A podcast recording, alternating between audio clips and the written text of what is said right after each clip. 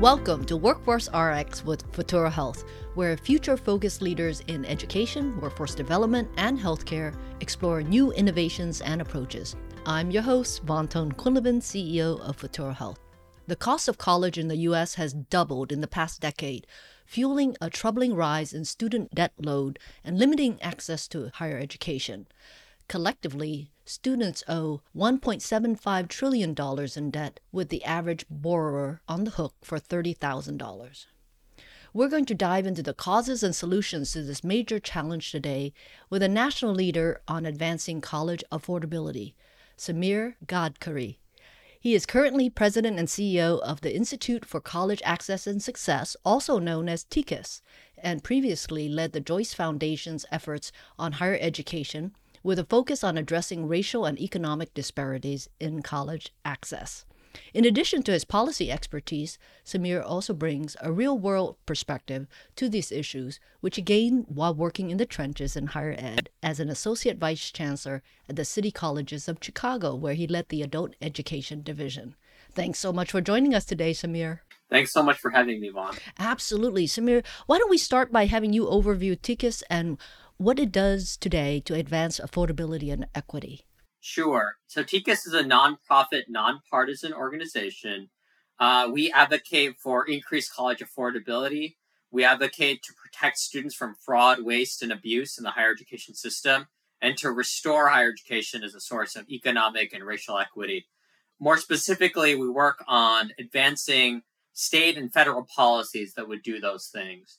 Uh, we work deeply in California, including Van with some of your former colleagues to increase the uh, value of and efficacy of the Cal grants. We work in Michigan on Michigan financial aid. Uh, we work on increasing the value and restoring the purchasing power of the Pell Grant. And we think about how to have basic safety nets for student loan borrowers, as well as uh, implementing and supporting federal policies like gainful employment, borrower defense that uh, really are there to protect students and borrowers. Sameer, I assume that you just didn't wake up one day and say, well, my goodness, I'm going to think about gainful employment and, and basic safety net. Tell us how you came to be interested in this domain. Van, I think this will hopefully resonate with your experience as well.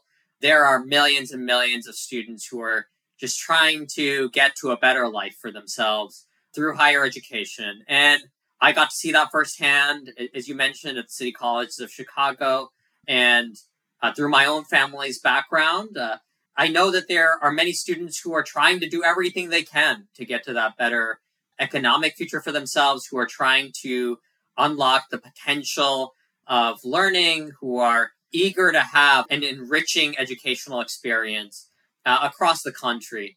And, you know, in doing that work in the trenches, you start to come up against the policy barriers that we see, the barriers created by inequitable resources, inequitable systems, the ways that we transfer risk onto individuals, um, and think there has to be a better way of doing all of this. The system needs to be changed. So I got to see that when I was at the city colleges. I got to see that when I was at the Joyce Foundation. And uh, at TICAS, we have the, the good fortune to be in a position where we can help foster those conversations with state and federal policymakers and try to produce that change. So uh, that's how I ended up here. You mentioned transferring risk on individuals. I know this is in your DNA and in your day job, but uh, explain that to our listeners who, who may be uh, less familiar with this concept. Sure. Well, I, I think that one of the pernicious ways that student debt affects how we think about college going, whether it's for an occupational program or a, a, even a degree program, a graduate program, one of the pernicious things that happens is that we're asking students effectively to take a bet on themselves. And, and, that takes a couple of forms. So, first of all, we have seen in recent years the growing problem of debt that doesn't pay off for students. And that can happen for a number of reasons, but one that's really high on the list is that a student starts college, uh, gets a couple of semesters or a year or two in, and doesn't get a degree. And that's, uh, you know, recent estimates by the administration that that's about a third of the people who have student debt. for those people, they've taken on all of the risk of uh, attending college, but they haven't gotten an economic benefit from it. There are other ways that student debt can be risky for students, but overall, I think the big thing that I'd highlight is that this is a generational change. If you look a couple of decades ago, um, if you look more than that ago, it was certainly the case that students would have to pay for college, but tuition was sufficiently lower uh, and grants were sufficiently more generous that we weren't asking students and families to take on such uh, a significant amount of debt. So that's the risk that I'm thinking a lot about the risk that's been transferred onto students and families in the form of student loan debt. So you're coming up at around the two year tenure here at TICAS. What are you seeing as the biggest challenges and opportunities to achieving your mission? It's such an important mission, but it's a big mission as well. Well, Van, I, I think that on the challenge side, I'd say that we are facing this overarching generational challenge. Student debt affects 44 million Americans. And so, on the one side, uh, it feels like a really daunting problem. It feels like a giant problem.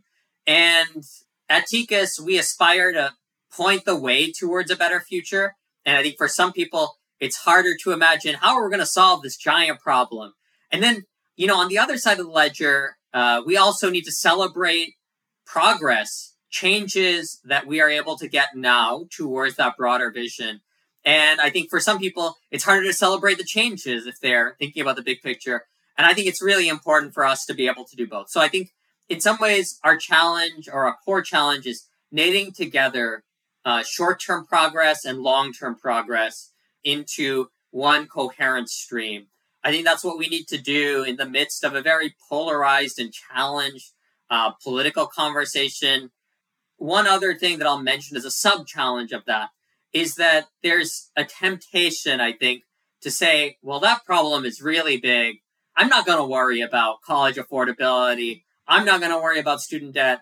I'm just going to figure out how do I help with this one slice of the higher education or workforce continuum. There's nothing wrong with that. I think that we need people making progress at the state local level, at the local level, the college level, at the federal level. We need people making progress at all of those points. But at the same time, I think that it's important to acknowledge the ways in which all of our uh, challenges around debt, around affordability, around fraud, waste, and abuse are interconnected uh, for the students and families who are going through the system. Uh, you know, I think that that's um, what I'd put on the challenges side of the ledger. On the opportunity side of the ledger, uh, and maybe this is a little bit of a, a Pollyanna way of putting it, but I think there's a growing awareness of the harms of student debt, the challenges that it creates for our economy, for borrowers, and for students, and indeed even the ways that colleges and workforce programs are navigating a system that's that's very challenging uh, and set up to create a precarity, a risk, and inequity in resources that we really need to change if we're going to achieve greater racial equity and economic mobility.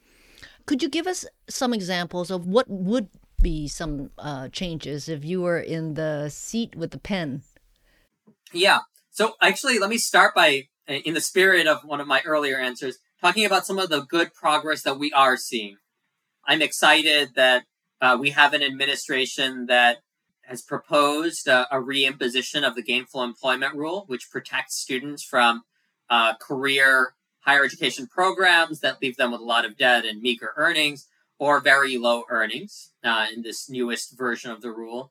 I'm excited to see the progress that we've made on the Pell Grant, as well as on the construction of and promulgation of many safety nets for student loan borrowers. I, I think most famously, of course, there's the conversation that's happening around the debt cancellation, but there's also initiatives like Fresh Start um, that would help students and borrowers in default. So I'm glad that, that we have some of those uh, early changes. I think that we need to build a path to debt free college such that students with significant economic need and with a reasonable work expectation do not need to borrow to get a two or four year degree or occupational credential. And ultimately, I think that that's what we need to be anchoring our work towards meeting that total cost of attendance for those students and families who need the help to be able to attend college. Um, I'll maybe say uh, two more things about that if I could take a minute. The first is that it's simply the case that for families earning less than, say, $30,000 a year, college is unaffordable. Our estimates are that for a four year public uh, cost of attendance, a family at that income level would need to borrow uh, about 93% of the cost of attendance in order to be able to attend. In a public two year, it's still about two thirds. And so, you know, that's just a, a, pretty big gap for them to make up. That's um, a level of debt relative to income that's pretty daunting. And so, for those uh, students and families, we need to provide a pathway towards a debt free future. That ultimately, I, I, believe, needs to happen at the federal level. And it needs to knit together um, the state aid programs, the federal aid programs, as well as a federal affordability guarantee. And it needs to be paired, I think, with strong measures to ensure that we root out fraud and abuse in the higher education system, too. You came from the adult education system, so the dilemma of adults is slightly different from those who are young and going into higher education the first time. What about this issue of, of not only just getting into that first job, but the continuous skilling and upskilling? Who do you think should pay, or how should we think about um, financing all of those um, expenses? Well, let's start with uh, a population that I think is, is part of this conversation, which is the 40 million Americans who have some college and no degree. You know, I, think it's certainly often part of the conversation that we need to think about how to help these adults ultimately complete a credential or degree that they may have some college credits towards. But uh, that's a daunting prospect. It means that we need to think about the debt that they may have taken on that they may be having a tough time um, paying back uh, from the federal government. It means thinking about the institutional debts that they may have as well. It means thinking about how to structure college programs around their lives. Many of them may have kids, they may have a job, and it's certainly the case that there's still work ahead of us to serve that adult, working adult population well in the higher education ecosystem.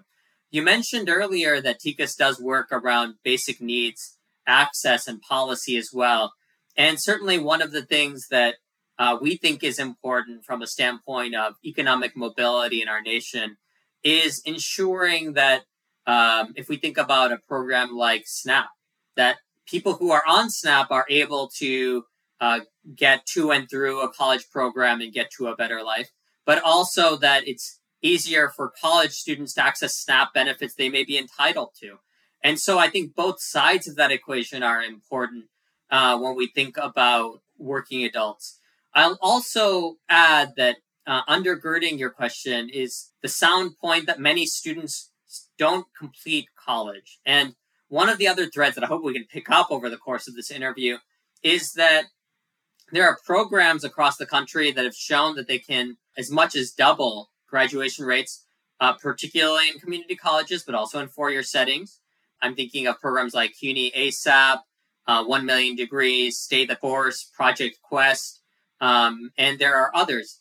And TICAS actually has a community of practice of these programs, and we advocate for dedicated funds to scale up evidence based practices. I think that it's important from a policy perspective for us to support the resources needed to help more people get across the finish line. Sameer, would you mind uh, making a sentence that explains SNAP? It's food assistance is, is maybe the best way of putting it. And that's a federal program under the USDA? Yes, exactly. okay, wonderful. Were, were there any more points that you wanted to make in terms of investment and basic needs? The main thing that maybe I would say there is that it's part and parcel of our broader need to address the, the widening disparities in college attainment by race and by family income. Uh, ultimately, if we are going to address those, we need to make sure that we are marshaling the different resources and supports that students and families need in pursuit of that goal. And we need to be thinking about higher education as workforce development, as a way that people can get the degrees in particular and certificates as well that will help them get to a better job. Well, speaking about workforce development, I know you make the case that there's a very tight relationship between higher education and workforce development, and government policies should be shaped accordingly. Uh, can you elaborate on, on that and give us some examples of policy changes that you're advocating? Well, let me start by saying that I, I think all too often there's a false dichotomy kind of created in the conversation between higher education and workforce development. And I really see them as part and parcel of the same thing.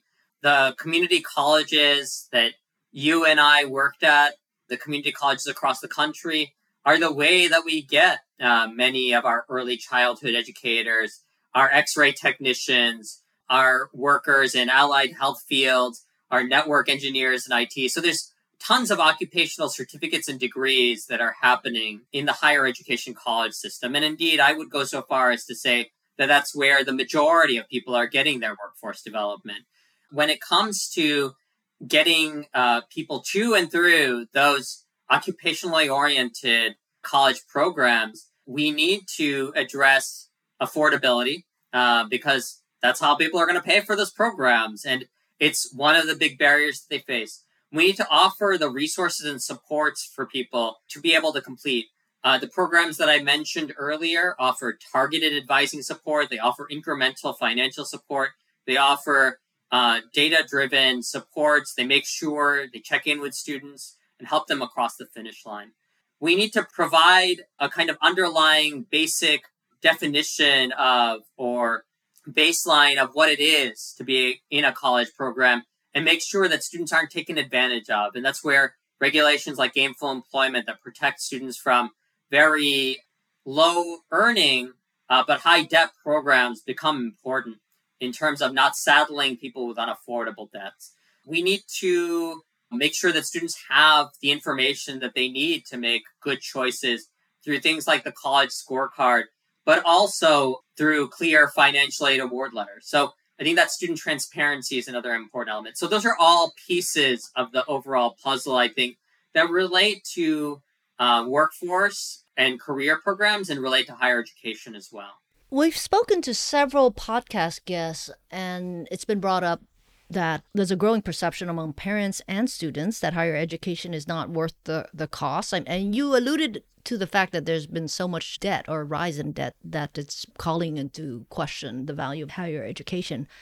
What are your thoughts on how to turn that around, or should we turn it around? Well, I think that it's a natural conversation at a moment when we see this growing affordability and debt crisis. I'll offer a couple of related thoughts on this. The, the first is as we think about the return and the investment sides of the equation and the ROI on higher education, what we actually see, and there's a study by Doug Webber from the Philadelphia Fed from last year that looks at the ROI. And on average, we still see a robust and even growing ROI for higher education. I think that what we need to be attentive to is that that's on average, and that there are many people who don't see um, a return from higher education. I think it's particularly important for us to be attentive to differences in post secondary value for student populations from different backgrounds by race, by geography, by family economic background. And I think ultimately, both uh, the conversation about differential value for different student populations as well as that conversation about ROI, partly hinge on the investment that we're asking of people. So it comes back to some extent to that conversation about this transfer of risk onto students and families, the debt investment we're asking students to make. So ultimately, uh, I would say that it's simultaneously important for us to uh, look at programs that have very, very low ROI because they are oftentimes part of this fraud and abuse set of issues that we unfortunately have in the higher education arena. We've seen particularly very low payoff programs in the for profit college sector. So that's something that we're always attentive to. But in, at the same time, we also need to invest in college affordability at both the state and federal level and make that return uh, more clear for students and families because ultimately that's the way we're going to have the nurses, teachers, doctors X-ray technicians and MRI operators of the future. You inspire me with this idea of having a debt-free education journey. And um, as you know, in the healthcare field, nurses are in high demand but short supply. Uh, but it's a it's a quite a journey to get to that RN degree, for example. And there's also work experience requirements that enable the individual to be competitive. So we've been wrestling with the concepts of how to bring people into the field, have them gain work experience, but also continue their education. Have you seen good models or good financing instruments that our listeners should think about? I am delighted that you're doing that work. And I do think that it's very valuable to be able to pair those real world clinical type experiences with the degree. Nursing, of course, is a, a great example in that that's required. And it makes sense that it's required. You undoubtedly know far more than I about the, the best ways to finance clinical opportunities. I would just note that in the affordability that we need to create for programs, including nursing, it's important that an element of that certainly can and should be some reasonable work expectation. When it comes to federal work study, unfortunately, that program has not necessarily gone to the students who need it the most. Uh, it's it's based on an outdated formula that appears to, in some ways, maybe hinge on the colleges that many decades ago um, might have been more at the forefront of policy conversations. And so we tend to see community colleges shortchanged in, in federal work study programs and funding. Uh, so maybe I'll, I'll, I'll say that, and I'll say that when it comes to financing the clinicals, I'm curious to hear more about your work and what you're doing there, uh, because I think that that's really crucial and important work. We've been fortunate that we've been able to um, move over 5,000 adults with 90% ethnic uh, diversity as well as 52% linguistic diversity into healthcare credentials. And we've been able to do it because we've had employers who have provided scholarships to underwrite their journeys. And, and so that brings me to a question, Sameer. You know, em- employers have a role they can do tuition supports, for example, and um, a best practice in tuition support is not to pay out on the back end, but actually make sure that the individuals have the cash flow. So, so really not reimbursement, but actually support.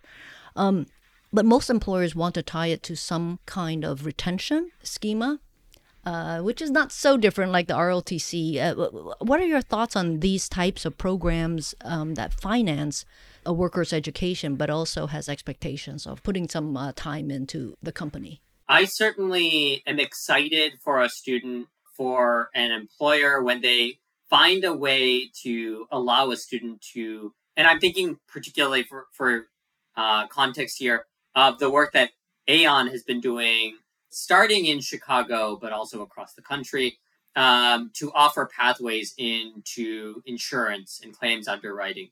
They pay for students education they have financed support and then they've hired those students on the back end. I think that's great. I'm really excited about some of the apprenticeship models that we see uh, across the country that integrate a college degree offer a job offer that real world experience but pair it with the education that would help a student uh, get ahead so i think that those those types of models are very compelling i think that we need to uh, pair our excitement about and enthusiasm for those models with uh, also the awareness that they are expensive for employers. And so uh, I appreciate the commitment that we've seen employers make around apprenticeship type models. And I think that it's great that they're growing. And I think that we need to figure out some of the big systemic solutions around affordability that may address some of the students who who simply don't have that opportunity. And that may be a lot of millions and millions of students, I, I fear, in the near term. Well, you mentioned Aon and their program and the best practice of uh, apprenticeship programs where there's the work and the study embedded. Um, are there any other best practices that you're seeing around affordability and, and equity that haven't yet been mentioned? I just want to highlight again some of these intensive uh, college support programs. Uh, we call them CAS programs. And uh, in those models, uh, we've seen RCTs showing that these programs are have efficacy in increasing graduation rates in community college settings. The CUNY ASAP ACE program has now demonstrated they can do that in four-year public settings. Uh, some of these models have been replicated in new sites and shown to be efficacious. And so I really appreciate and, and want to build on, uh, I think policymakers need to build on the work that we're seeing from programs like that uh, and from researchers like MDRC in showing us what can work in increasing graduation. Um, so I think that's an essential support for students that helps us build more equitable outcomes. We all know that for some of the populations of uh, students that you and I are talking about, and some of the communities that need to effectively land in the world of work, that the level of supports required and needed to be paired with their education is is you know sort of front and center, right? I mean, that's part of the the secret sauce of getting adults, especially through. Absolutely. So why don't we close on a positive note? Uh, what would you like uh, listeners to hear about affordability, student debt? I mean, what's giving you hope about the future or the future work? Well, I you know I think that on the one hand we have a moment of great tumult, right? We're going to see a Supreme Court ruling next month on affirmative action. We're going to see a Supreme Court ruling next month on the student debt cancellation action by the administration. We're going to see the resumption of student loan payments. So it's certainly a, a tumultuous moment in the higher education and workforce space. But what I'm excited about um, is what I think is a growing awareness that we need to systemically address our issues around access, affordability, and higher education in order to have the workforce of the future, in order to have a vibrant economy, in order to have people in all of these professions and occupations that we all depend on every single day. Um, and so I think that there's growing momentum for us to build those systemic changes. We see growing interest in states and we see growing interest at the federal level in, in making those changes. So uh, I take some heart from that. And I think that we're going to have an opportunity in the years ahead to help address these systemic issues that unfortunately so many millions of students and borrowers have been facing uh, in, in a system that has not unfortunately served them as well as it should. Well, well said. Thank you so much, Sameer, for your leadership, and thank you for being with us today. Thank you so much for having me, Van. Absolutely. I'm Van Ton-Quinlivan with Futuro Health. Thanks for checking out this episode of Workforce RX. I hope you will join us again as we continue to explore how to create a future focused workforce in America.